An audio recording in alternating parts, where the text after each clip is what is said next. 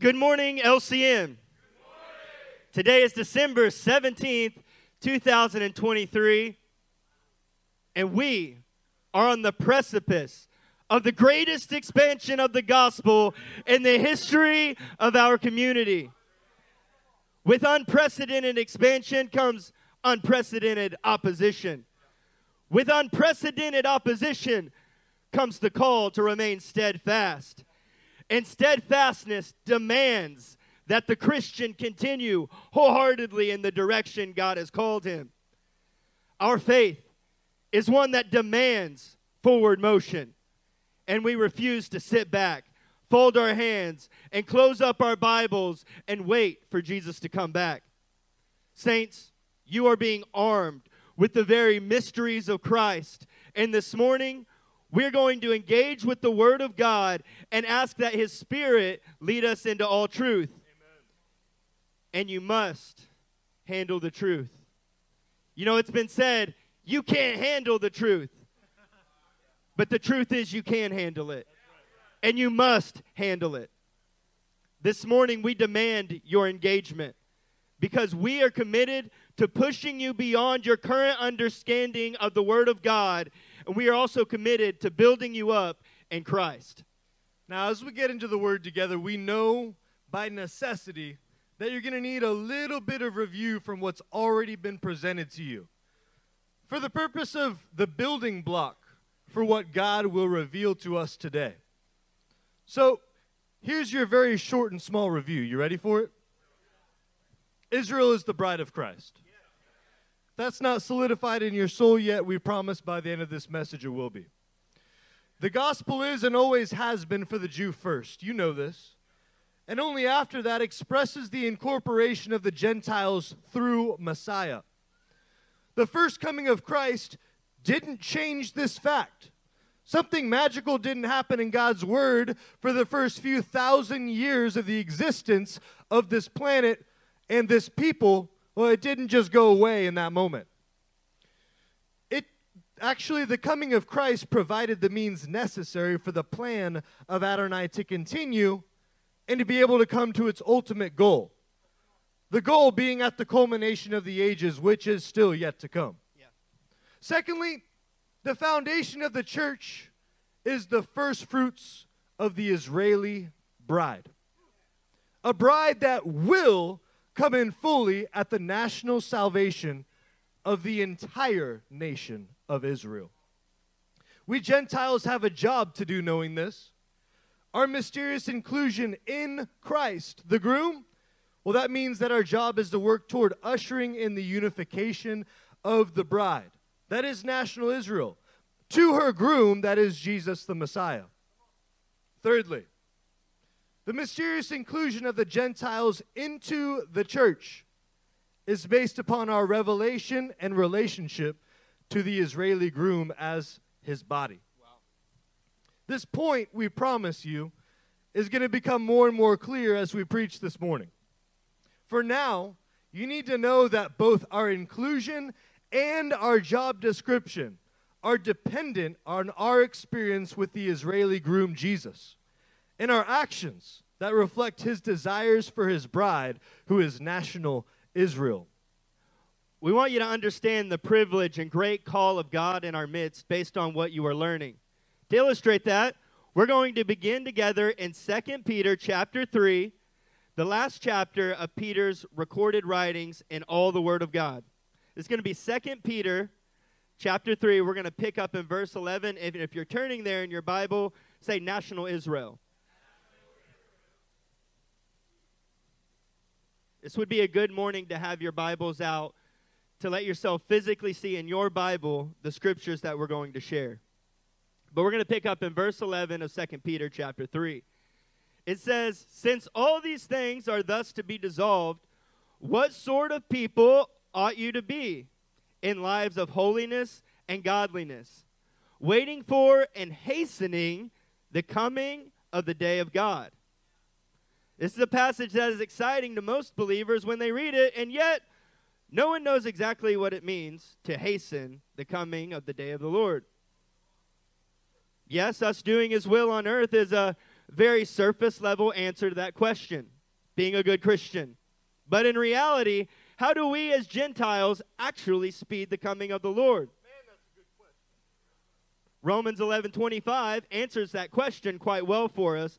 And because we have read it in our last 6 services, we're not going to turn there this morning, but to give you the connection that you need, the full number of the Gentiles coming in from Romans 11:25 is otherwise stated as the full knowledge, say full knowledge, Full knowledge. full knowledge of the Gentiles regarding the plan of God for the groom and his bride, national Israel. This is what activates the process of the softening of the hearts of Israel, the bride of Christ, and speeds the coming of Messiah. The full knowledge of the Gentiles regarding God's plan for Israel, coupled with the faithful work of the Gentiles to bring about this marriage, is what speeds us towards that goal. Let's continue in the second half of verse 11 here together. Because of which, I'm sorry, verse 12.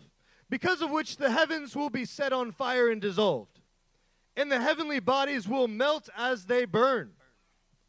But according to his promise, we are waiting for new heavens and a new earth in which righteousness dwells. Therefore, beloved, since you are waiting for these, be diligent to be found by him without spot or blemish and at peace. And count the patience of our Lord as salvation, just as our beloved brother Paul also wrote to you according to the wisdom given him. Listen to this next verse. As he does, meaning Paul, in all his letters when he speaks in them of these matters.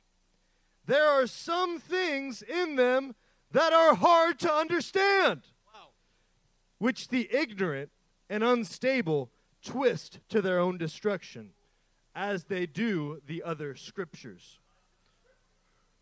We want you guys to acknowledge Peter's words with, wi- uh, together before we continue on. There are some things in the letters of Paul that are hard to understand. Peter, the Jew, is acknowledging this right now in this passage. Many of these letters were even being twisted through ignorance and a misapplication of Scripture. This is the unfortunate truth that has only grown from Peter's day until today. We have no doubt that paramount among these hard to understand concepts is the mystery of the Gentiles and their inclusion that Paul wrote about.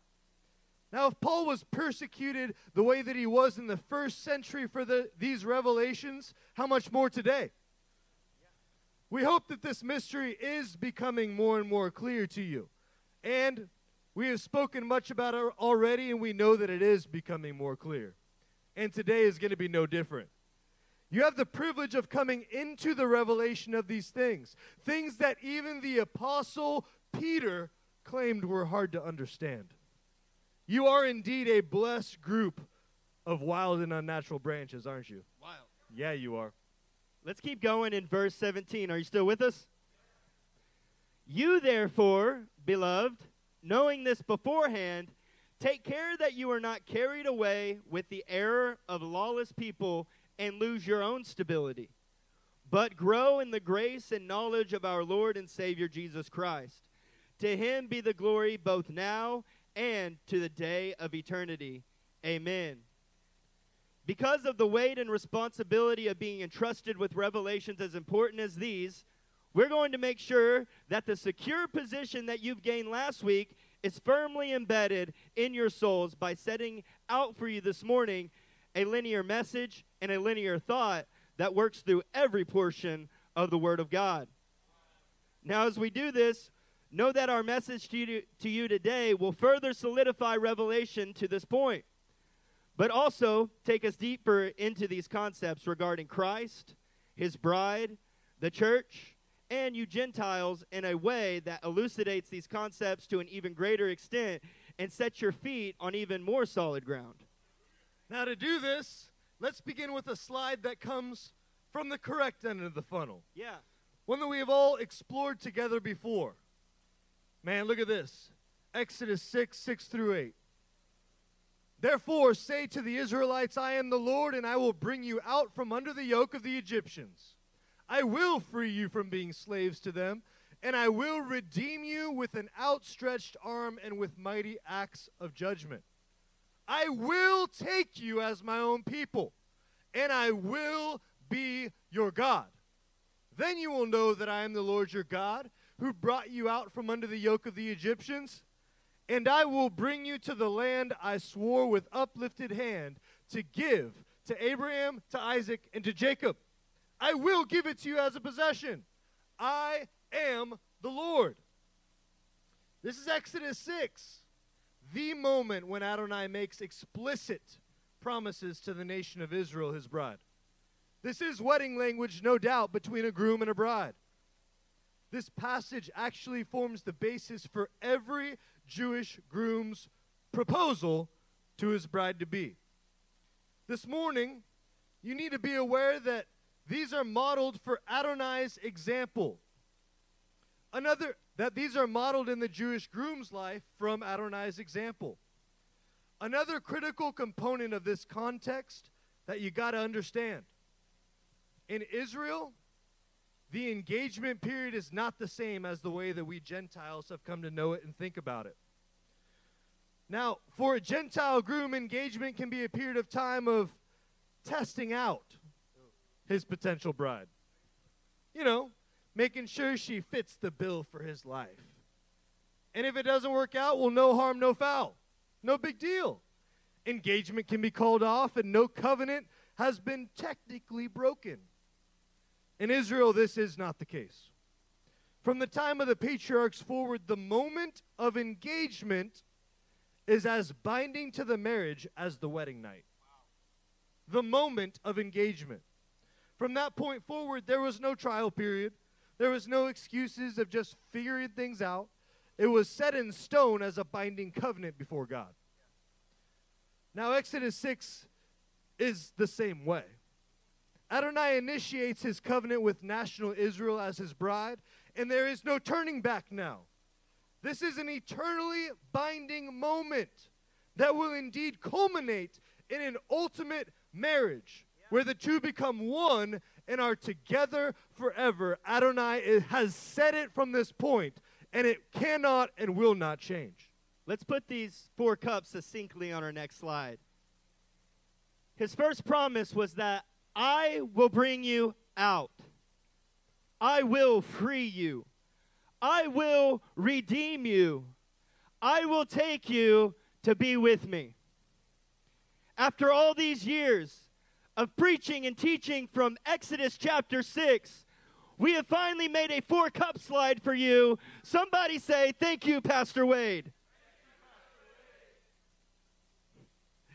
These four I will statements from Adonai as the groom form promises to his bride to be. Furthermore, the Torah goes on to describe the commitments of the bride to be in response to her groom's character and the certainty of her union together with him. These four promises that Adonai gave to national Israel were like a groom extending a glass of wine to his bride to be.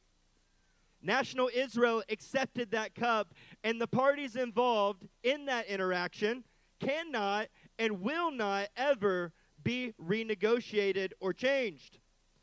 The symbolism of a glass of wine being extended to, from a Jewish groom to a Jewish bride has some monumental implications since wine is the product of fermented grapes, which grow from a vine.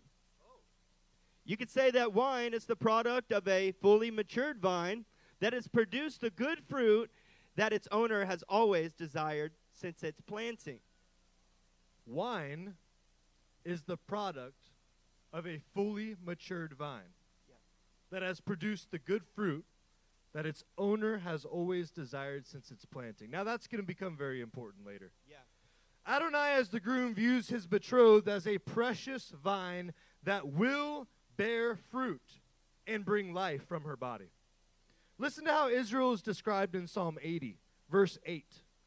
You brought a vine out of Egypt. You drove out the nations and planted it. Who is the vine here, saints? Israel. That's right. The vine is Israel. Now, in case you didn't get that super clearly, we've got another translation to help you out. You brought a vine, Israel, from Egypt. You drove out the Canaanite nations and planted the vine in Canaan. So The topic of this psalm is all about the nation of Israel experiencing great difficulty because of her enemies.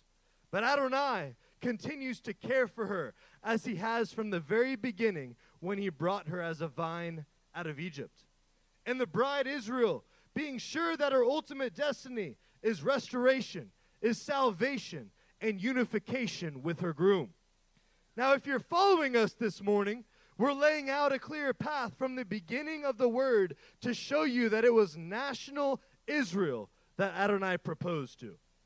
It was to national Israel that he promised the four cups. It was national Israel that he called a fine vine.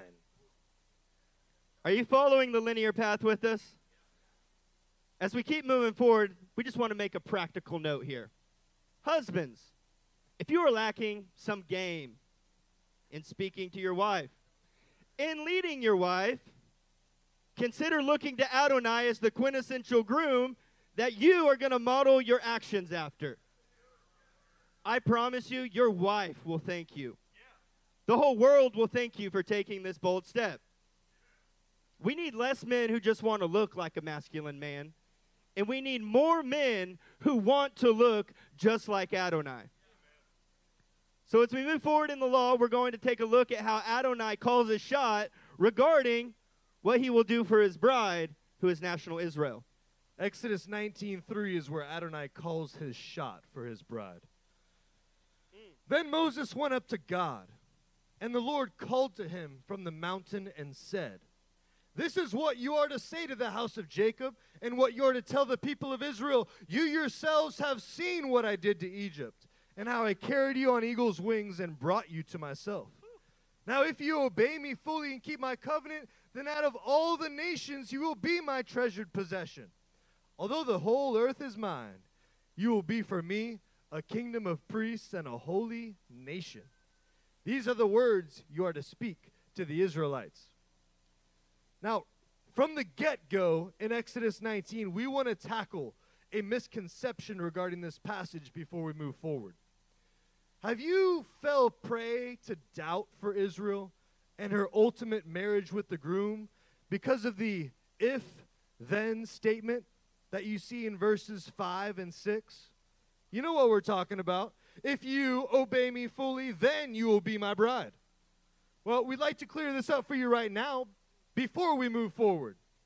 The bride Israel has already, at this point, been made eternal and unconditional promises by Adonai himself. And we know that his word is true and will never fail or be ne- renegotiated by him.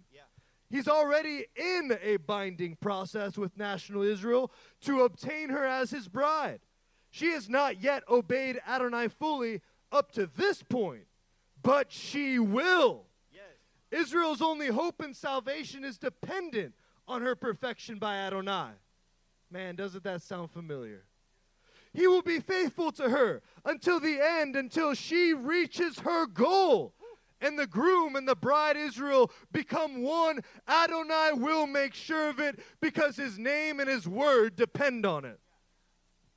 You know, all too often we read over these passages without letting ourselves feel the passion in the scripture, if you catch our drift.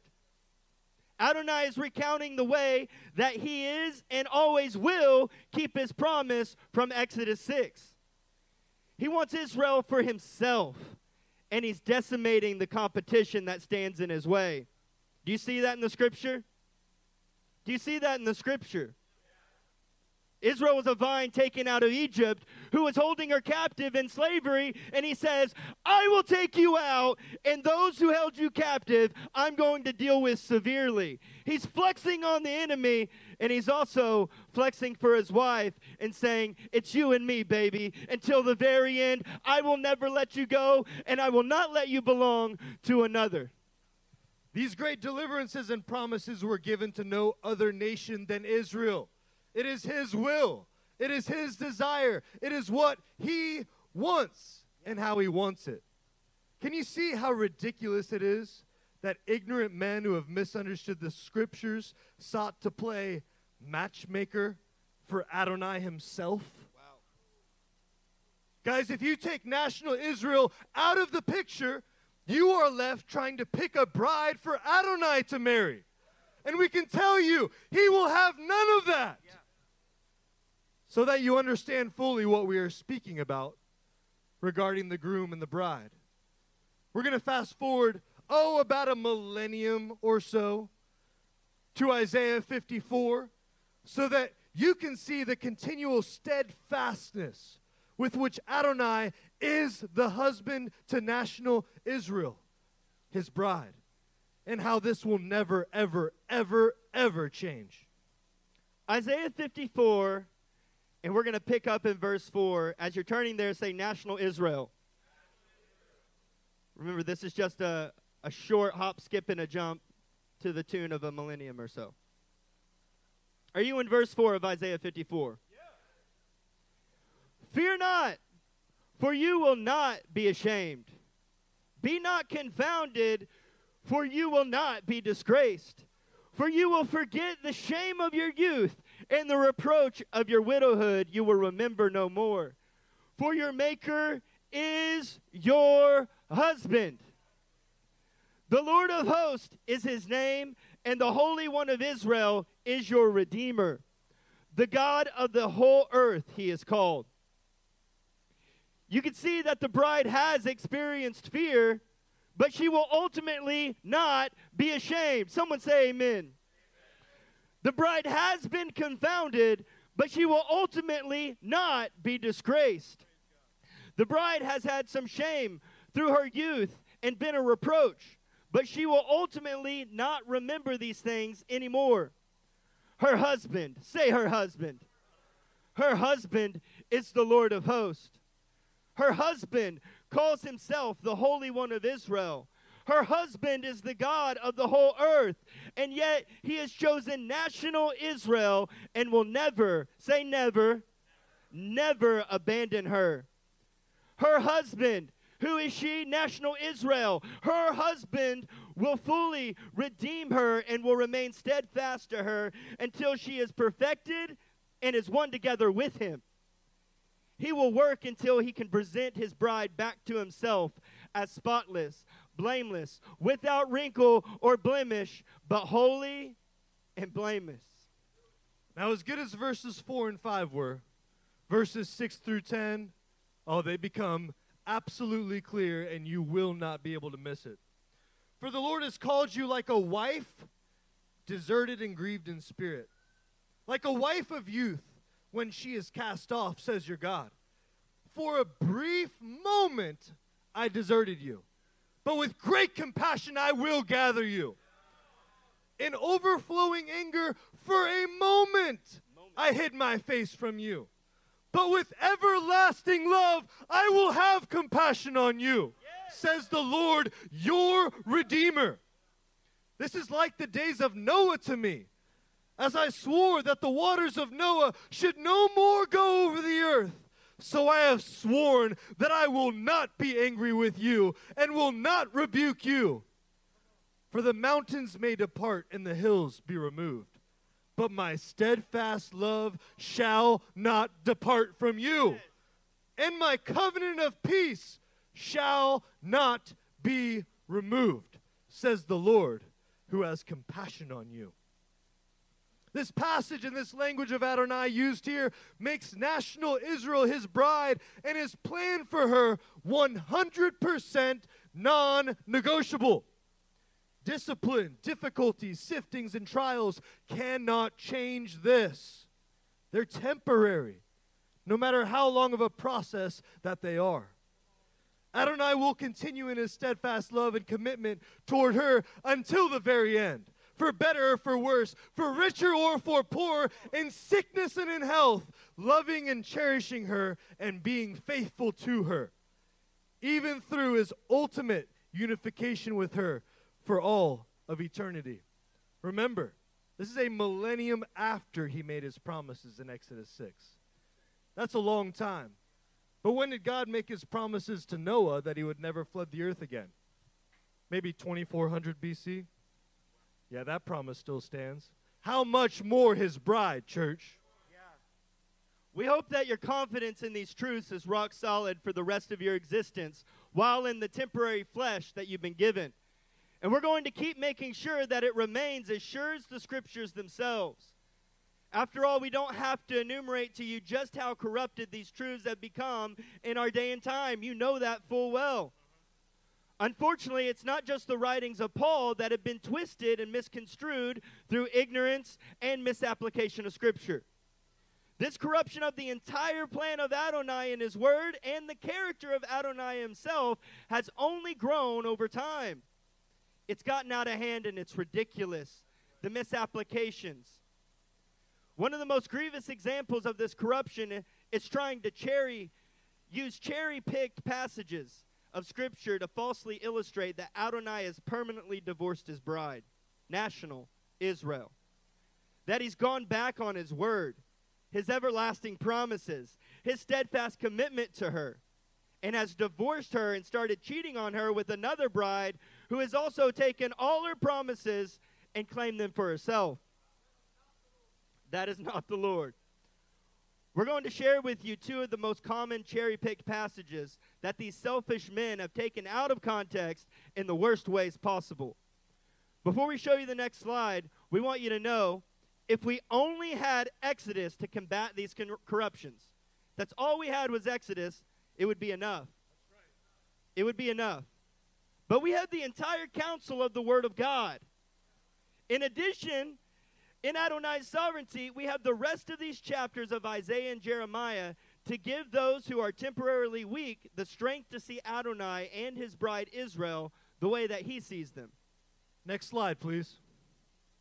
Isaiah 50, verse 1, is one of the most commonly cherry picked passages in all of the Word to prove that Adonai has permanently severed his ties with national Israel as his bride. Thus says the Lord, Where is your mother's certificate of divorce with which I sent her away? Or which of my creditors is it to whom I have sold you? Behold, for your iniquities you were sold, and for your transgressions your mother was sent away. Now, if you cherry picked that one passage from Isaiah 50 and verse 1, you could definitely come away with the wrong kind of idea, especially if you did not have the foundation from the beginning of the Tanakh until today and the plan of God for the future. Can you see that? Well, in the sovereignty of Adonai, chapter 50 doesn't just have one verse. The second passage on the screen is Isaiah 50, verse 2. Keep reading. Why, when I came, was there no man? Why, when I called, was there no one to answer? Is my hand shortened that it cannot redeem? Or have I no power to deliver? Adonai is actually saying, if this happened, if my people were divorced from me, if my bride is permanently divorced, then that would uh, corrupt my character. It would see a shortened hand in my character. It would see that I cannot redeem or I have no power to deliver. And he's saying that cannot and will never happen or be true. Second most common, Jeremiah chapter 3, verse 8, the third passage on the screen. She saw that for all the adulteries of that faithless one, Israel, I had sent her away with a decree of divorce. Yet her treacherous sister Judah did not fear, but she too went and played the whore. Israel to the north, Judah to the south. This is including all 12 tribes. Well, Adonai must have permanently severed his everlasting covenant with his bride, national Israel, right? How about we go five verses later? to Jeremiah 3, verse 12 Go and proclaim these words toward the north and say, Return, faithless Israel, declares the Lord. Listen up. I will not look on you in anger, for I am merciful, declares the Lord. I will not be angry forever. The national destiny of Israel, all 12 tribes, is to be the bride of Adonai in the land of Israel. Listen this. Anytime that she defiles the land, though, through her own defilement, then the land throws the people out as a form of discipline to ensure that her behavior can be corrected and to ensure that she arrives at the eventual goal that God has irrevocably stated. The God that we serve is not a schizophrenic. The divorce of a portion of that particular generation of Israel does not abrogate Adonai's original foretold plan to redeem all of Israel. These are cycles of purification that will indeed culminate in the pure and spotless bride that the groom has always been after from Yeah. the beginning. Amen. The bride was actually divorced from the land of Israel for a time so that they could be disciplined by the Lord. Say disciplined. Discipline is not divorce. But he would always and will always bring them back into the land. The man of Israel, the land of Israel, and the plan of Israel will always end up in the ultimate unity and completion. Now, in a shock to theologians everywhere, God is proclaiming through the prophets that no part of the 12 tribes are or ever will be lost or forsaken. In fact, he will always call them back to himself so that he can show them mercy, the culmination of that entire cycle being in the return after her final exodus. God will never be done with the ethnic nation of Israel because of the election and the eternal promises that he made. Men who do not understand this truth are prone to make enormous errors of interpretation. You can visit almost every prophet to see this truth.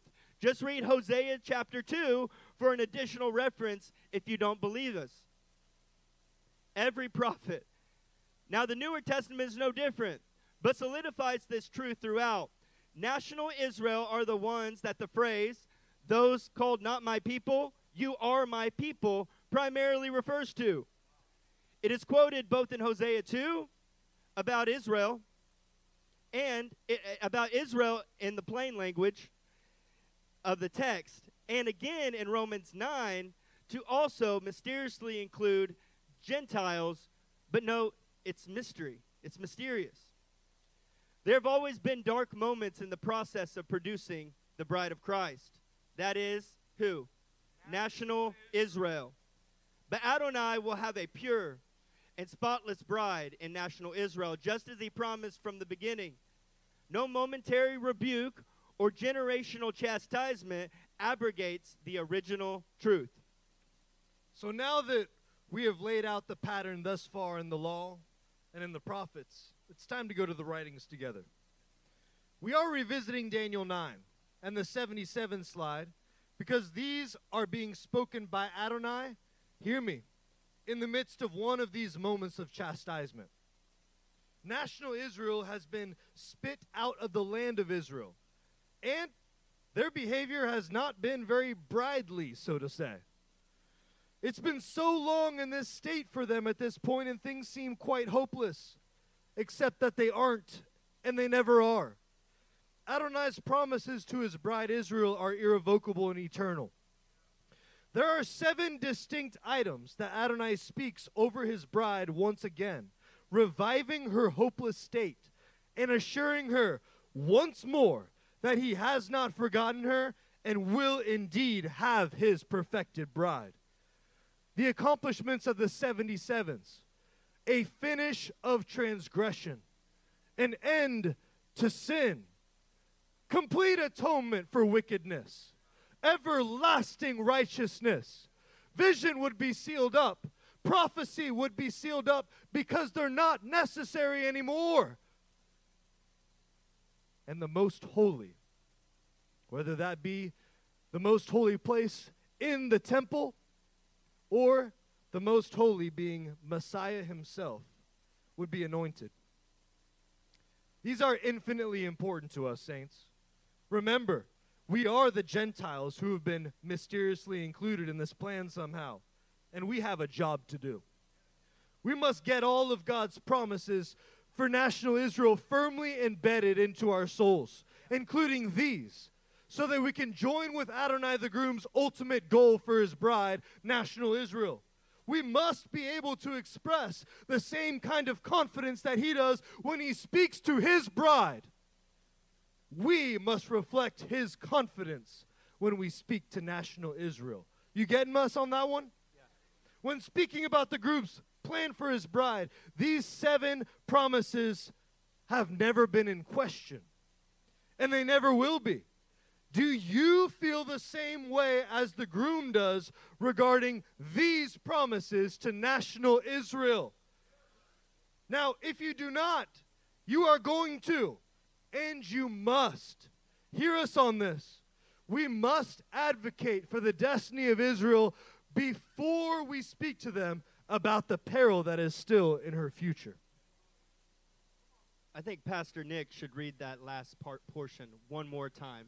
Let's let it sink in. You got it, Pastor. We must advocate for the destiny of Israel before we speak to them about the peril that is still in her future.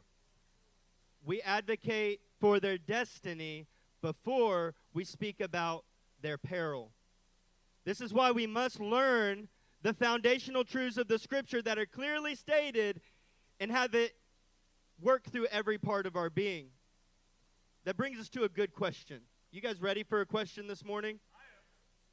Do you love King Jesus? Yes! We know that you do. No one's contesting that or questioning that. But we need to say that it is not possible for you to have love for the groom of Israel without having love for his bride. It is not possible to have love for the groom of Israel and not have love for his bride. You cannot have love for God without protecting what he loves. This is the truth that has to permeate every fabric of our being. And it must be the immovable conviction that fuels our resolve to stand with his bride through whatever forces come from the gates of hell. The great groom of Israel has promised his bride in Exodus 6 that he would take her out, that he would set her free, he would redeem her, and take national Israel to be with him forever. This was an exclusive covenant that he made with no other nation, and it cannot and will not ever be renegotiated. But that brings up another question Where exactly do we, Gentiles, the other nations, come in? And what is our relationship to the groom and to the bride? It's a good question that actually leads us to the title of today's sermon. The title of today's sermon is The Four Cups of Mystery. The four cups of mystery. In order to further unpack this mystery, we're going to build on what Pastors Wade and Judah laid out last Sunday Thank and you. begin by showing you a slide from the book of Colossians.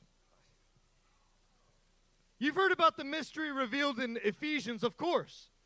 But have you heard about the revelations of the mystery revealed in the book of Colossians? I don't know if you have. The mystery in Colossians. Colossians 1:26, the mystery hidden for ages and generations, but now revealed to his saints. 127, to them God chose to make known how great among the Gentiles are the riches of the glory of this mystery, which is Christ in you, the hope of glory. 2 2, that their hearts may be encouraged, being knit together in love, to reach all the riches of full assurance of understanding and the knowledge of God's mystery, which is Christ. And finally, Colossians 4 3. At the same time, pray also for us, that God may open to us a door for the word to declare the mystery of Christ, on account of which I am in prison. As you look at this slide, with four occurrences of this mystery, it is probably not surprising to you that there are also four chapters in Colossians. And these four chapters reflect four great truths regarding this mystery of Gentile inclusion and Gentile participation. So, in light of this, we are going to highlight four passages from the book of Colossians, one from each chapter, that are going to help you with your understanding of the mystery that is being revealed to you in a more complete way. We're going to start in the first chapter together, and Pastor Parsons is going to start in Colossians 1, verse 15. As you're turning there, say, the four cups of mystery.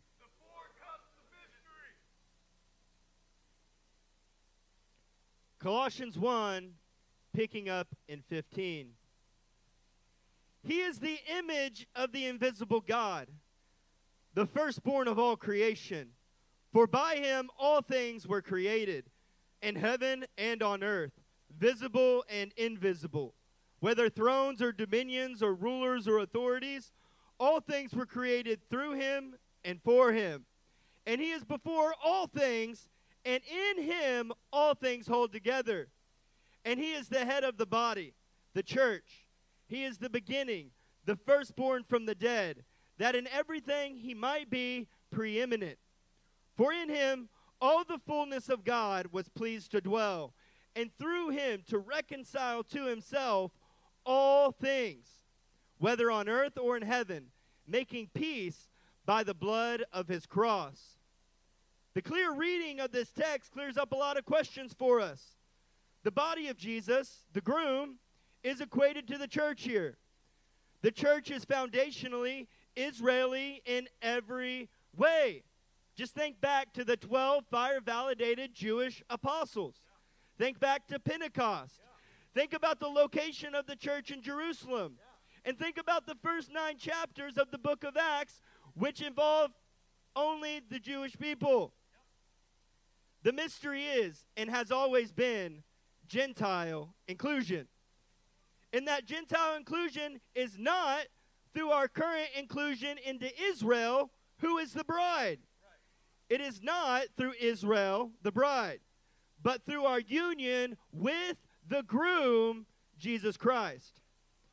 On that, let's pick back up in verse 21. Gentile inclusion is through our union with the groom, Jesus Christ. We're going to show you that irrevocably in the book of Colossians. Before we do, verse 21 is built on this concept. And remember, this church in Colossae is at least a predominantly Gentile church, if not all Gentiles. So this is a special book for us, right? Yeah. One of the only ones. Verse 21 and you. That's you Gentiles right there. Who were once alienated and hostile in mind. Yeah, that's a good connection. You can be sure that it's Gentiles because we're talking about Gentile thinking here, like we did in Ephesians. Doing evil deeds. He has now reconciled in his body of flesh by his death. Yeah, that's right. He's not talking about being reconciled in the bride at all. He says, You Gentiles were hostile in your thinking, but now you have been reconciled in the body of Messiah, in the flesh of Messiah by his death, in order to present you holy and blameless and above reproach before him. This is predominantly Gentile group who was also struggling in their understanding of the plan of God and their place in the plan. Got some camaraderie with these guys here. Paul is working to make this abundantly clear for the Colossians. He does not say that their participation in reconciliation is through their inclusion with Israel the bride. He makes it pashat for them and for us that their inclusion is through the body of Christ the groom. You are reconciled and included in the plan of God by becoming his body on the earth, knowing what he knows, understanding his plan, and carrying out here and now just as he would. So, as we move to the second chapter, we're going to work through it with a slide that will help you see and understand Paul's verbiage and the ultimate takeaway from his repetition. Okay. And I already know you guys are going to help me out with this. verbiage of Colossians 2 6 through 15. Therefore, as you received Christ Jesus the Lord, so walk in him, rooted and built up in him, and established in the faith, just as you were taught, abounding in thanksgiving. See to it that no one takes you captive by philosophy and empty deceit, according to human tradition, according to the elemental spirits of the world, and not according to Christ. For in him the whole fullness of deity dwells bodily, and you have been filled in him, who is the head of all rule and authority. In him also you were circumcised with a circumcision made without hands putting off the body of flesh by the circumcision of Christ, having been buried with him in baptism, in which you were also raised with him through faith in the power, powerful working of God, who raised him from the dead. And you, who were dead in your transgressions and the uncircumcision of your flesh, God made alive together with him, having forgiven us all our trespasses by canceling the record of debt that stood against us with its legal demands. This he set aside, nailing it to the cross. He disarmed the rulers and authorities and put them to shame by triumphing over them in him. Paul is committed to the clear communication of the gospel to these faithful Gentile believers at Colossae. If chapter 1 was not enough to elucidate the position of the Gentiles to Messiah the groom as being in him. He goes on here in chapter 2 to explicitly make the point that their inclusion is what? In him once again. In just 10 verses, he says in him or with him nine times. Some might find that to be overkill. But anyone who has had children or taught anyone a new concept knows that repetition is the key to building lasting fundamentals. In fact, Paul uses the phrase in Christ, in Christos, no less than 86 times through his Newer Testament writings to the churches.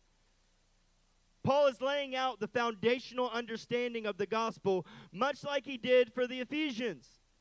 This was to make sure that the new Gentile believers find their identity in Christ, in Christos, and are rooted and built up in Him. A failure to grasp this understanding would produce an ignorance crisis. Or said another way, it would produce an identity crisis for the Gentiles, and it might leave them subject to reinterpreting their relationship to the groom to mean something along the lines that we, meaning the Gentiles, must be the bride. But thankfully, we have not seen that happen, right? You know that we're being facetious.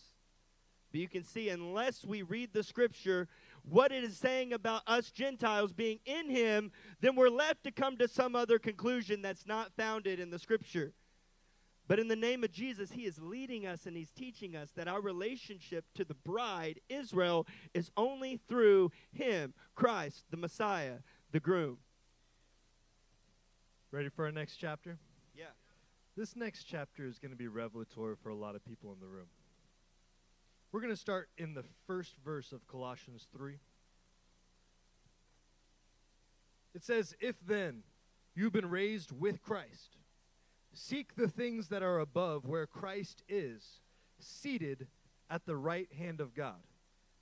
If then you have been raised with Christ, this chapter starts with.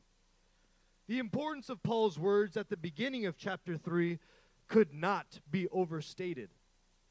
The entire section of Colossians is framed with the understanding the understanding that, yes, yes, you have been raised with Christ, but you have also not physically been raised with Christ yet.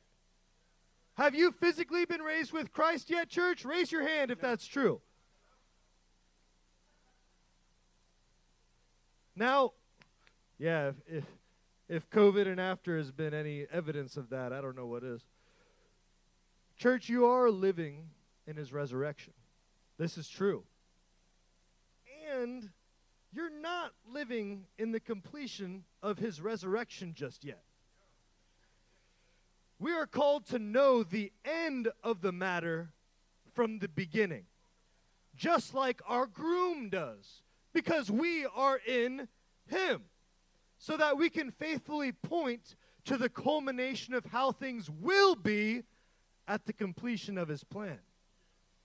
To say that another way, you've been raised from your previous sinful wickedness by the resurrection power of Christ. But you have not been raised by Christ in the way that you will literally and physically be on the day of his return. Paul is speaking as a man who knows the end from the beginning and credits us with things that we are in fact destined for, but have not yet become a reality on the earth.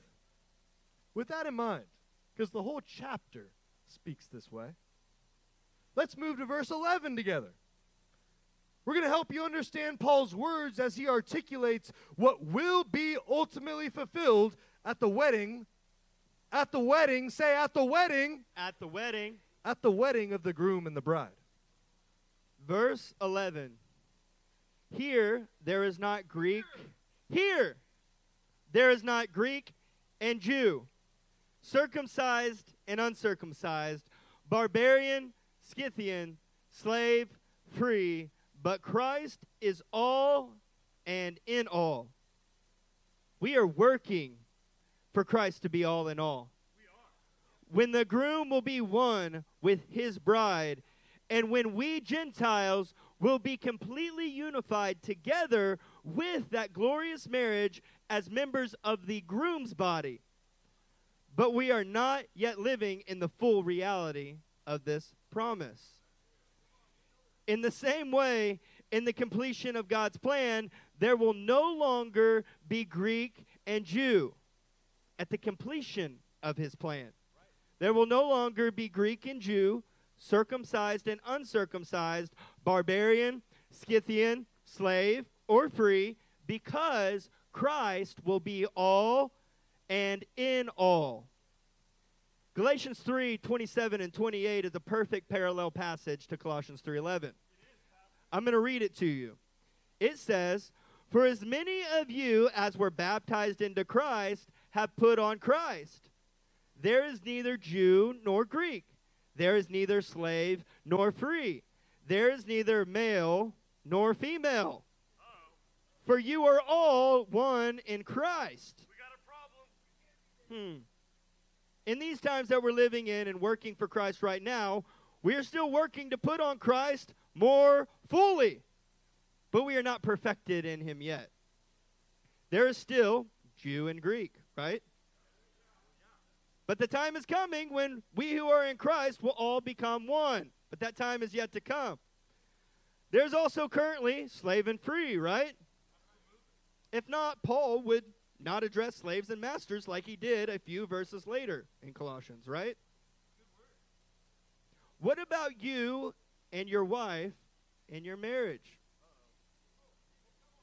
The time is coming when men and women will neither be married nor given over to marriage, as Jesus speaks about in Matthew 22 and Luke 20, but he does so when speaking about the resurrection that is to come.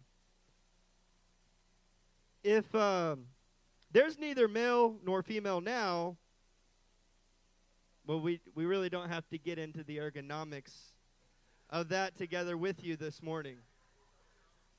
Or do we? Hey, I can talk about medicine and anatomy all day. we know that you got it. So, to put it succinctly, if there were currently no longer a distinction between Jews and Gentiles in their roles regarding the plan of God, then you would also have to give up the intimacy that you enjoy with your wife. I hope you men are getting us here, but today is not that day. We're going to keep moving forward. Help us out, Pastor Nik.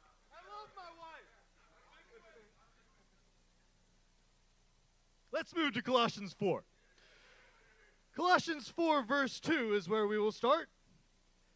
Continue steadfastly in prayer, being watchful in it with thanksgiving. At the same time, pray also for us, that God may open to us a door for the word to declare the mystery of Christ, on account of which I am in prison, that I may make it clear, which is how I ought to speak. Remember, some of the writings of Paul contain things that are quite hard to understand.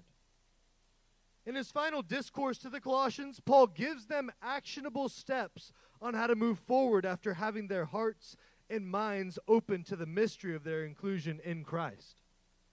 Paul, who's of course a Jew, calls for these Gentiles in Colossae to continue in steadfast prayer for him and his companions, and to ask the groom of Israel to open doors for them to proclaim this mystery in every nation. It was on account of this mystery that Paul endured imprisonment, sleepless nights, and a barrage of persecution. But did you catch verse 4? Paul was not looking at his own glory here. His greatest desire was that he would make this mystery clear. This is the attitude that your pastors are taking up. And we ask that you continue in prayer for us so that the full gospel message the marriage of Jesus and his bride, national Israel, and our mysterious inclusion in him might become clear in every nation until it reaches Jerusalem. In turn, we also commit to pray for you guys because you guys are going to need it. And we are very serious about taking Colossians 4 and asking you to pray for us, and in turn, us pl- praying for you. Can we say these things are difficult to preach and teach on. That your pastors and elders feel the weight of responsibility to handle this revelation with great care and to make sure that we communicate it clearly.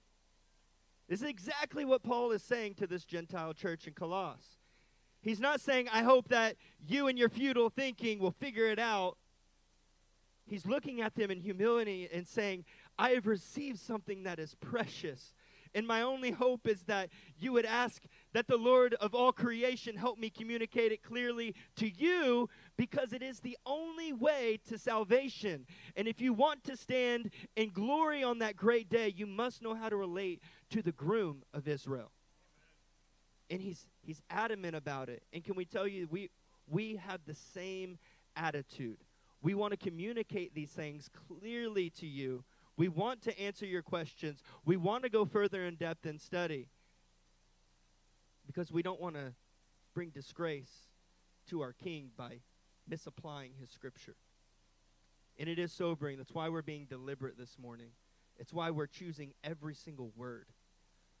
I was joking with Pastor Wade this morning that I feel like my own native tongue, English, if you could even call it that, betrays me because worked into my own speech patterns, it negates things that I'm trying to communicate about the scripture, but it's so ingrained, meaning something well, I still don't possess the, the right way to say it to communicate it clearly. Now, maybe you haven't thought that deeply about teaching these concepts, but open up your Bible and begin to read and share it with your wife, share it with your children, and then write it down and see if it actually makes sense when you read it out. How many times have you said, Oh, we are the church, we are the bride, and you mean well? You're not saying that you're going to replace Israel. You're not saying that anything's been changed, but it's exactly what came out of your mouth. How do you expect someone who does not have the revelation you have to reinterpret what you say, apply it to their understanding, and then produce good fruit? This is the weight that is setting on us. And we, we sincerely mean it. Pray that the Lord of all creation would open the eyes of our heart, that we would gain understanding, just like the Psalms say, that it would make the simple wise, and He would anoint our mouths to speak clearly exactly the revelation that He's given to us. But let's move forward because we have another slide for you, one that gives you a clear linear progression through the pattern of Colossians and the mystery that is now becoming even more clear to you. Take a look at this slide with us the clear linear pattern of the mystery in Colossians. In chapter 1, Paul is teaching this predominantly or all Gentile church about the relationship between the church and the body of the groom. In Colossians 2, he teaches them and informs them about the deeds that we participate in through the body of who? The groom. And in chapter 3, he speaks about the ultimate outcome of what we will be subsequent to the coming wedding of the groom and the bride. And then in chapter 4, he asks them to pray for him. He highlights the prayer and the action that is necessary to make this mystery known throughout the entire world. Did you learn something about Colossians this morning? Now that you can see it, now that it's becoming even more clear to you, now, Pastor Nik, we can turn to Revelation 19 together. Now, as we turn to this chapter of a book whose name says all about what we need, about what is needed to understand it, know that this particular chapter is forecasting the wedding supper of the Lamb. When the groom, Jesus, returns and finally marries his bride, national Israel, in all of her glory. So, Revelation 19 is forecasting the wedding supper of the Lamb. Now, what, what is Revelation 19 forecasting? Wedding supper.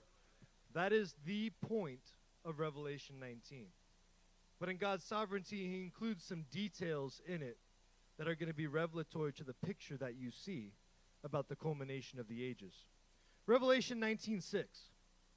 Then I heard what seemed to be the voice of a great multitude like the roar of many waters and like the sound of mighty peals of thunder, crying out, Hallelujah! For the Lord our God, the Almighty, reigns.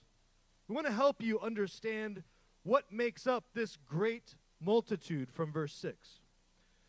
I'm going to read verse 9 from Revelation chapter 7 to you, which actually defines for us who the great multitude is made up of. After this I looked, and behold, a great multitude that no one could number from every nation, from all tribes and peoples and languages, standing before the throne and before the Lamb, clothed in white robes with palm branches in their hands. Who's the bride, church? National Israel is the bride, and Revelation chapter 19 is about the marriage and the wedding supper of the groom to the bride. Don't forget that. That is the point of this chapter. But standing there in the midst of this wedding and wedding celebration to celebrate this union is an invited remnant from every nation. Yeah. They're there celebrating at the wedding and this wedding supper that is to come.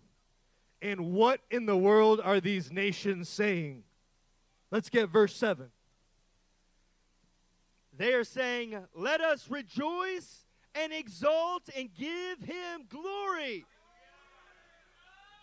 For the marriage of the Lamb has come, and his bride has made herself ready.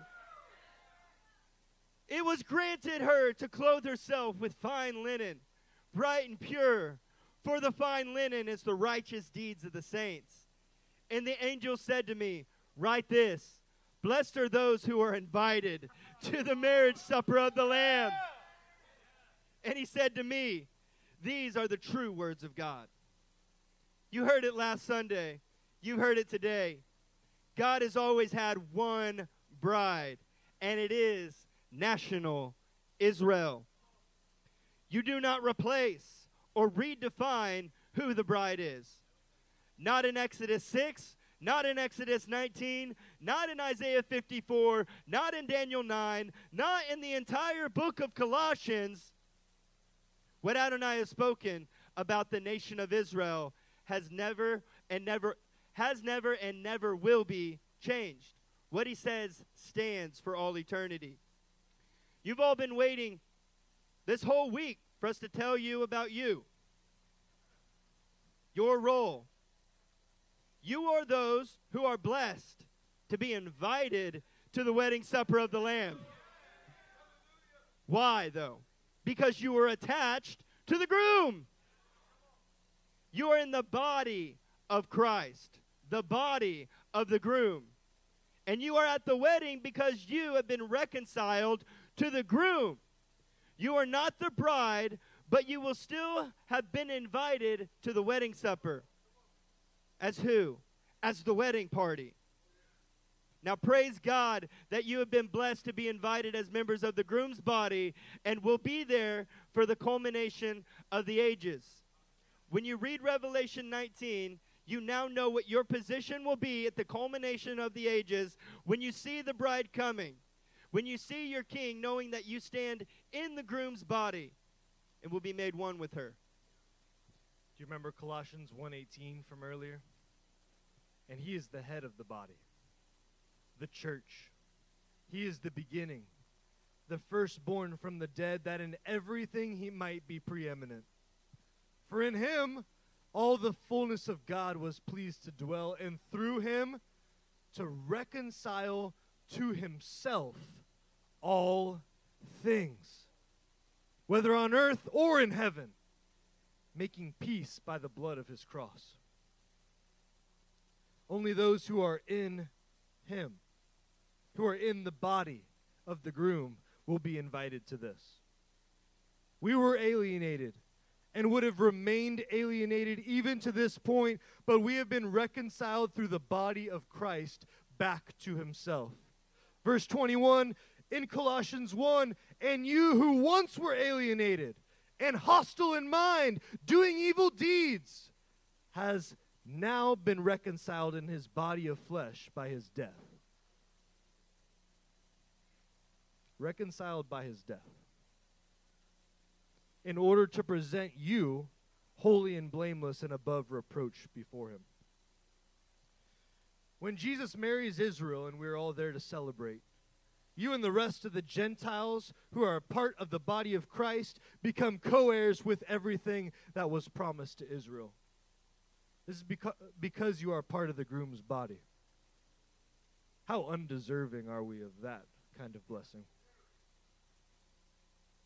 We want you to remember the wedding supper that we just read about has not even happened yet. This means that there is still a necessary distinction required between national Israel as the bride and the other nations that are standing there. If the distinction was not required anymore right now, then the future of Revelation 19 and what is being talked about, it's, it's, it's a moot point. Why are we talking about the bride and why are we talking about men and women of every nation, every tribe, every tongue? That wouldn't be important if these borders were completely severed.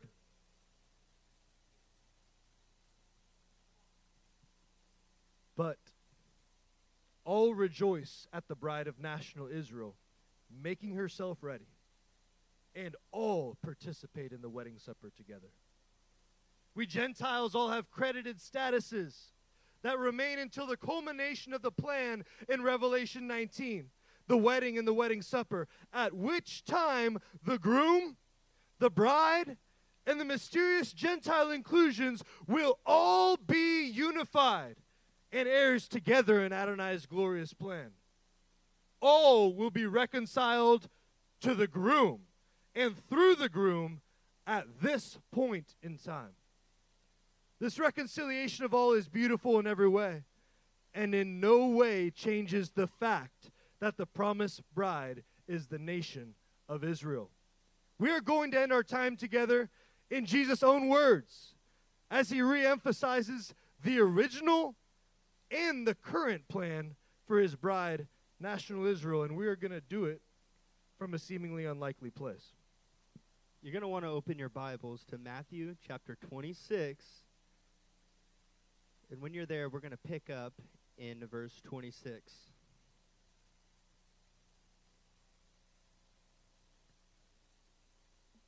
When you get there, say, the four cups of mystery.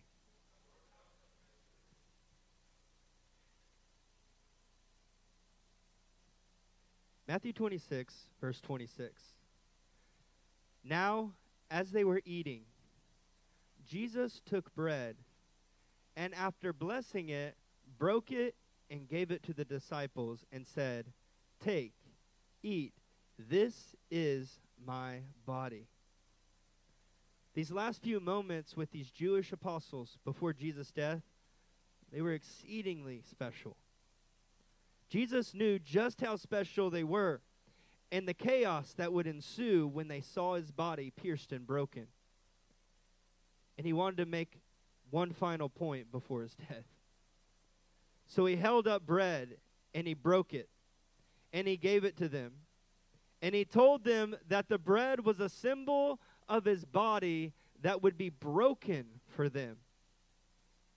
The groom, the groom of Israel, was giving them strength and courage that the promises of Adonai would once again look as though they would not come about.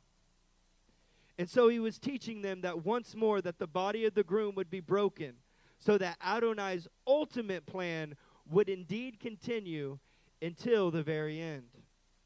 This bread represents the groom. Verse 27 And he took a cup. And when he had given thanks, he gave it to them, saying, Drink of it, all of you, for this is my blood of the covenant, which is poured out for many for the forgiveness of sins. So after the bread, he held out the cup one last time during his time on earth. You can hear the commitment to redeem his people from bondage as Jesus proclaims, This is the blood of the covenant. Jesus is the groom of national Israel.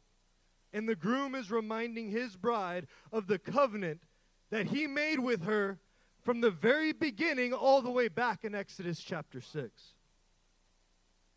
This cup of the fruit of the vine represents the future perfection of national Israel. The very vine from Psalm 80, verse 8, the bride of the groom. Let's pick up in verse 29. I tell you, I will not drink again of this fruit of the vine until the day when I drink it new with you in my Father's kingdom.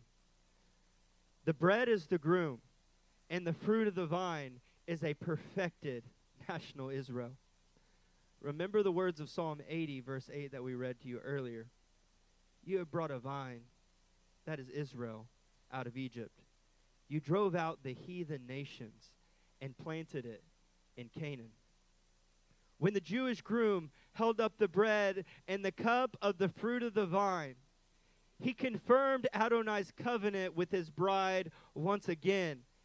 And he reaffirmed the whole counsel of the Word of God and confirmed Adonai's plan that he has been working to perfect from the very beginning, since the day that he made the promises. When these Jewish men took communion together, it was for the purpose of remembering, say, remembering, church. Remembering that the groom would indeed return for his bride, and she would be protected, perfected, and brought to complete unity together with him. Communion is all about remembering that the groom is going to come back for his bride. The groom is going to come back for national Israel, and they will indeed be one. Remember, we are part of and included in his body in the body of the groom, which means that it is incumbent upon us and our very job to commit to this future reality in our role in bringing it about.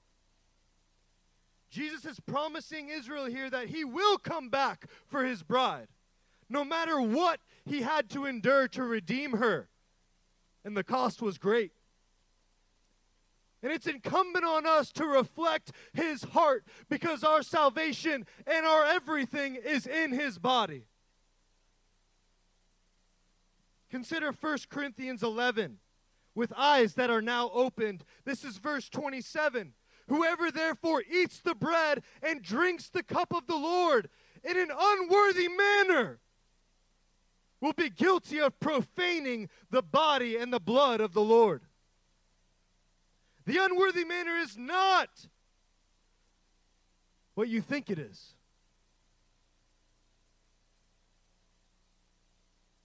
The unworthy manner is not fully and wholeheartedly committed to the union of Messiah, the groom, and the national Israel, the bride. We are going to take communion together today, church. We are going to get our hearts right and make a right commitment to communion. Many of you have been taking communion for decades, hundreds and thousands of times, and have not understood what it actually means. But we are going to get our hearts right with a renewed understanding together this morning. Worship team, can you come up here?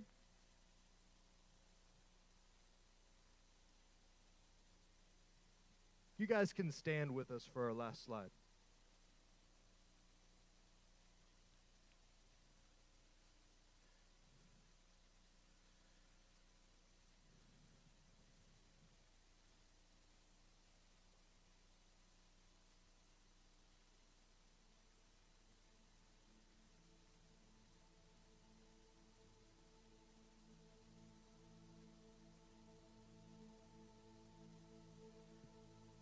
Come down with you because I want to look in your eyes. I've taken communion hundreds of times. Baptized as an infant, baptized in middle school, baptized out of college. Man, I got baptized more than any of you guys. I've taken communion hundreds and hundreds and hundreds of times throughout my life. But when I read Colossians 11, or Corinthians 11 and I see unworthy manner, I've misinterpreted that passage and thought that it just meant you need to think about Jesus when you take communion. You need to have your mind right before the Lord.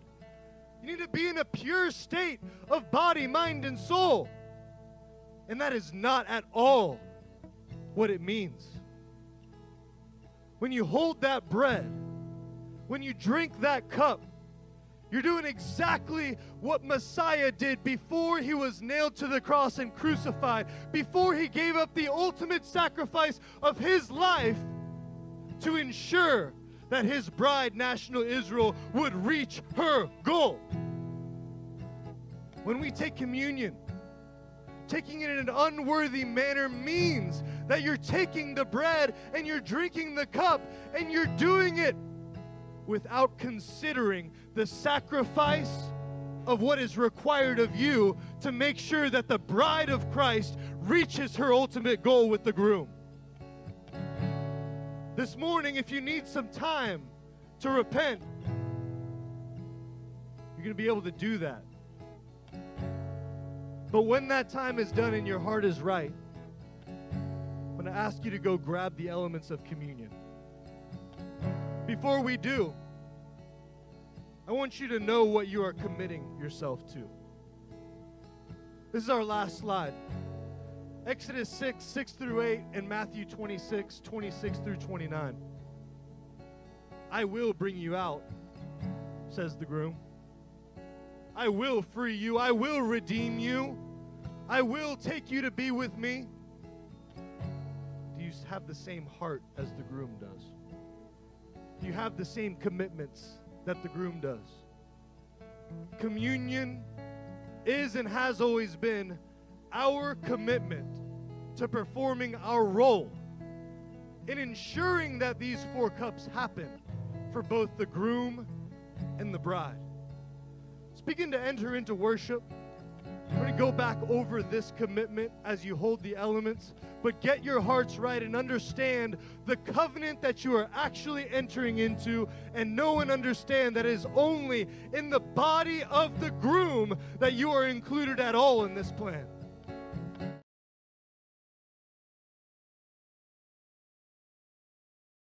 Well, Saints, we're in a pretty weighty spot together. Holding more of the weight of responsibility of the groom on our shoulders. You can feel the weight of that responsibility, but you can also feel the heightened level of shalom. You can also feel that you are close to his heart, maybe closer than you've ever been. Want to help you, help you understand what you're committing to in even greater fashion. We're going to put our last slide back up. Those four cups are exactly what the groom says to the bride. It's his promise. Those four cups, those four promises. Mysteriously, our plan is also wrapped up in those. We're in Him. We get to see what His goals are. And we also get the privilege of participating to make sure that they come about. Hold up that bread with me.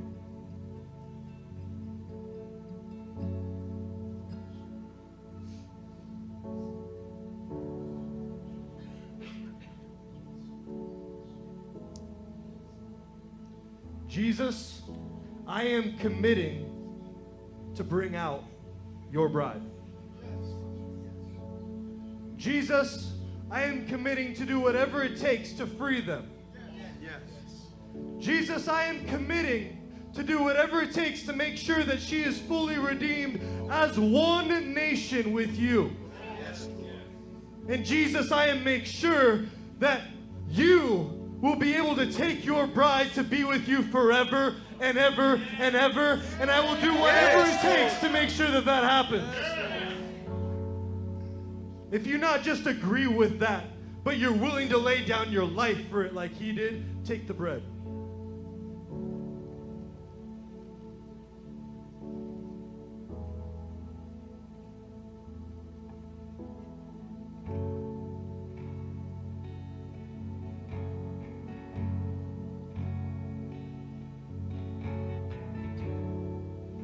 Jesus said, He said, I won't drink of this last cup until I return again in the glory of my kingdom.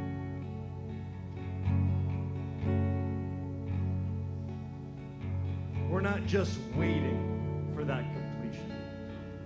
He extended the cup to his bride and said, I'm not going to drink again of this until I come back for you.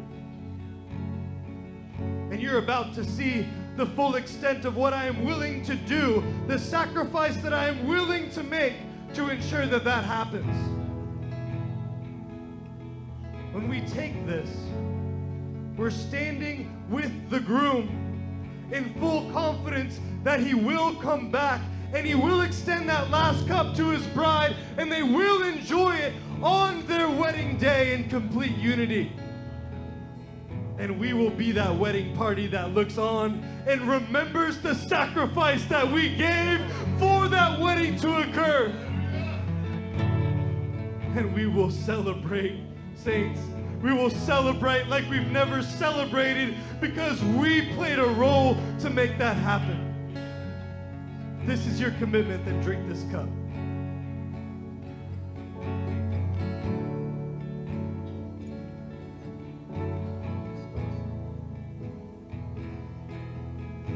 We're going to go back into worship, thinking about Revelation chapter 19, thinking about that great celebration, thinking about what we have an opportunity to participate in in the future. And we're going to do a little celebrating of our own, knowing what is to come, knowing our job in it. But just like you are already perfect in Christ, we're going to celebrate that that is and will be what we're participating in in the future, and we are sure of it. Church, raise your hands and let's party together.